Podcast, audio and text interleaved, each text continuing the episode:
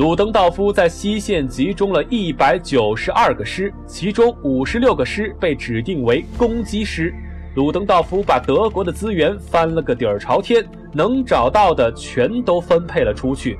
此外，他还设计出了纵深进攻的战术，极端强调打击的强度和速度。他充满信心地对德国皇储解释：“我反对用作战一词，我们将打穿一个洞，钻进去，然后一切就都一目了然。”它的特点就是绕过坚固据点，不断渗透与前进。事实证明，它的战术可能是当时最有效的进攻方法。英法军队也猜到了这次进攻，甚至也知道进攻的大致方向。几百万的德国士兵阴沉地等待着，几百万的英法士兵也在阴沉的等待着。大风暴的序幕即将拉开。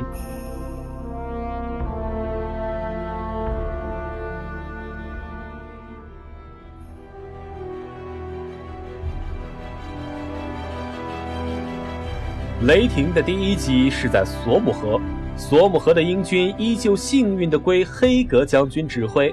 这位将军除了忙于制定各种愚昧的进攻方案，还抽时间提出一种名为“纵深防御”的策略。这个策略和鲁登道夫的恰好凑成一对儿，唯一的区别是鲁登道夫的灵，他的不灵。黑格将军手下的军人死的总是出奇的快。这一点甚至吓倒了伦敦白厅的政客，他们把庞大的兵力留在英国本土，不肯配备给黑格，深恐这些士兵到了黑格手里就会像夏日的朝露一样蒸发得无影无踪。但是英国将领们还是充满信心。黑格的愚昧显然感染了很多指挥官。一个英军指挥官在日记中写道：“我对自己所看到的十分满意。”我唯一担心的是，万一敌人发现我们的前线是如此固若金汤，会不敢进攻。但他完全是瞎操心。德国人如期而至。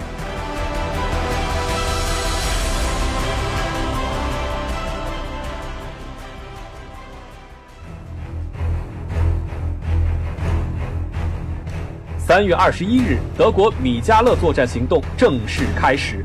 一百万军队、上万门大炮向英军发起进攻，英军的防线瞬间便被击溃。四天内，德国人向前推进了二十公里，英军和法军面临被德军分割的危险。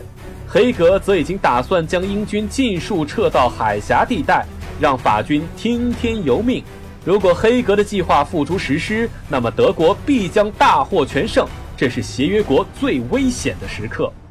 似乎是要让协约国的灾难更形象生动，德国人还做了戏剧性的表演。一门巨大无比的火炮被悄悄拉到了德军前线，刹那间，八英寸的炮弹喷薄而出，直扑一百多公里外的巴黎。巴黎人被吓疯了，一百公里外的大炮在轰击巴黎，这让整个法国都陷入了无比的震惊当中。协约国首脑开始商议求和的可能。万幸的是，并非所有的协约国将领都是黑格将军。联军十万火急地从各地抽调部队，将他们紧急派往索姆河。指令非常明确：英军要坚守防线，绝不能被德军割裂。纵深进攻看上去有效，但并不能改变一个事实，那就是第一次世界大战期间。只要防御方有足够的资源、足够的毅力，总能修补防线。鲁登道夫尽最大的努力，也只能提高自己的机动性，而并不能把战争变成真正的运动战。时间在流逝，每一点流逝都有利于英法联军。协约国的后备部队正涌向前线，而德军的进攻却后继乏力。四月五日，第二次索姆河战役终于结束。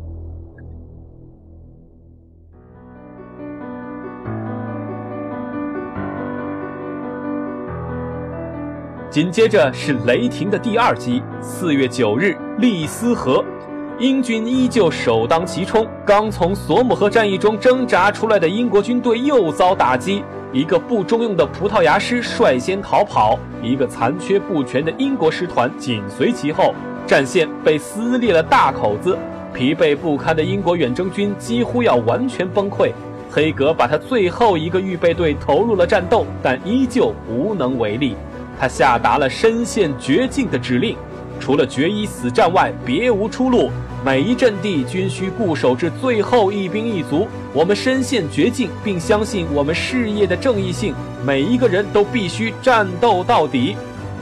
命令下达之后，七个法国师团开进了前线。德军停止了进攻的步伐，身陷绝境的黑格得到了他不配得到的拯救。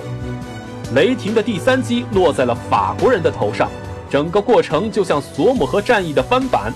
五月二十七日，一天之内，德军连渡两条河，围歼了四个法国师团，法军防线完全崩溃。一周之内，他们已经推进到了马恩河，法国政府开始考虑迁都南方海港波尔多。但就和第二次索姆河战役一样，同样的力量开始起作用。狂风暴雨的猛攻，最终总是变成艰苦的拉锯战。德军的攻势渐渐被削弱，终于停止。在这次战役中，美国军队第一次发挥重要的作用。他们打得并不高明，但非常勇敢。许多战斗单位人员损失在百分之四十以上。英法要求美国提供四百万军队。对于筋疲力尽的德国人来说，这将是压倒性的力量。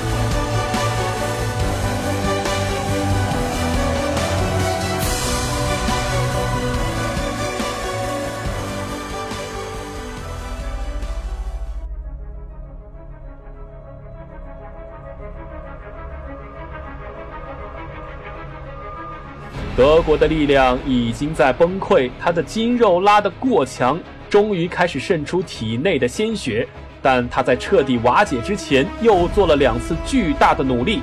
第四击，鲁登道夫动用了十三个师团，只取得了有限的成果。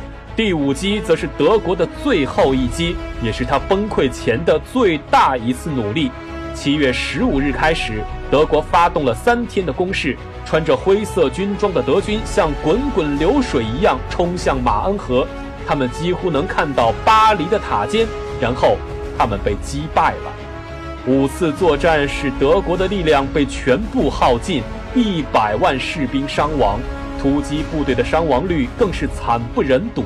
德国的经济已经崩溃，而他再也补充不了这些兵员了。德军在巴黎的大门口停住了脚步，再也没有攻势了。大风暴变成了松风的呜咽。英军、法军，还有一百万美国军队站在他们的对面。